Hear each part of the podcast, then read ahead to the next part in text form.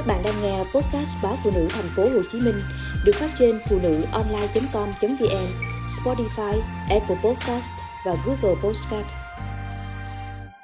Khi phụ nữ chọn làm mẹ ở tuổi trung niên. Khảo sát mới của nền tảng tuyển dụng trực tuyến Jillian Shopping trong lực lượng lao động Trung Quốc cho thấy phụ nữ ít quan tâm đến hôn nhân hoặc có nhiều con – Họ không muốn gia tăng nhiệm vụ nội trợ, nuôi dạy con cái và mong muốn độc lập hơn thông qua cơ hội nghề nghiệp. Theo đó, gần 40% phụ nữ có việc làm cho biết họ chỉ muốn sinh một con, trong khi chỉ có 1,7% muốn có ít nhất 3 con. Và chỉ có 17% phụ nữ được hỏi cho biết họ muốn có hai con. Gần 20% nói không có kế hoạch sinh con các quan niệm cũ về tuổi thanh xuân đã bị phá vỡ khi kết quả khảo sát cũng cho thấy 40% phụ nữ chưa kết hôn cho biết họ dự định kết hôn sau 30 tuổi hoặc hoàn toàn không muốn kết hôn. Ngoài ra, nhiều phụ nữ nói không muốn vướng bận con cái trước 40 tuổi bởi họ cần dồn hết năng lượng để phát triển sự nghiệp hơn là phải dành thời gian chăm sóc gia đình. Tại Nhật Bản, các bậc cha mẹ ở Hiroshima đang có phong trào thay mặt con cái chưa lập gia đình tham gia các sự kiện mai mối. Theo Viện Nghiên cứu Dân số và An sinh xã hội quốc gia này, thì vào năm 2020, tỷ lệ người chưa kết hôn trước 50 tuổi là 28,25% đối với nam và 17,81% đối với nữ. So với năm 1990, con số này đã tăng 23% với nam và 13% với nữ.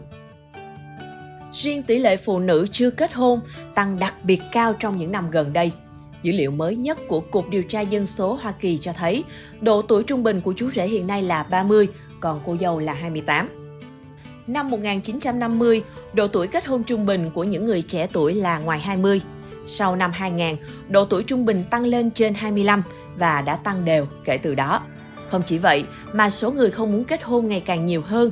Có một số lý do khiến người ta trì hoãn hoặc ngại kết hôn như bất ổn về tài chính, sự thay đổi nhân khẩu học, tôn giáo, nguy cơ ly hôn và ngày càng có những sự lựa chọn khác được ưu tiên hơn việc lập gia đình.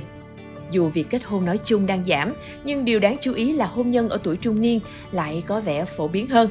Theo một nghiên cứu được công bố vào tháng 6 năm 2023, tỷ lệ kết hôn lần đầu ở độ tuổi trung niên đã tăng 74% đối với phụ nữ và 45% đối với nam giới trong thời gian từ năm 1990 đến 2019. Nghiên cứu cũng cho thấy khoảng 10% số người kết hôn lần đầu ở độ tuổi từ 40 đến 59. Các nhà nghiên cứu cho rằng một trong các lý do khiến gia tăng số người sinh con sau tuổi 40 là những tiến bộ trong công nghệ hỗ trợ sinh sản cũng như thay đổi các chuẩn mực xã hội.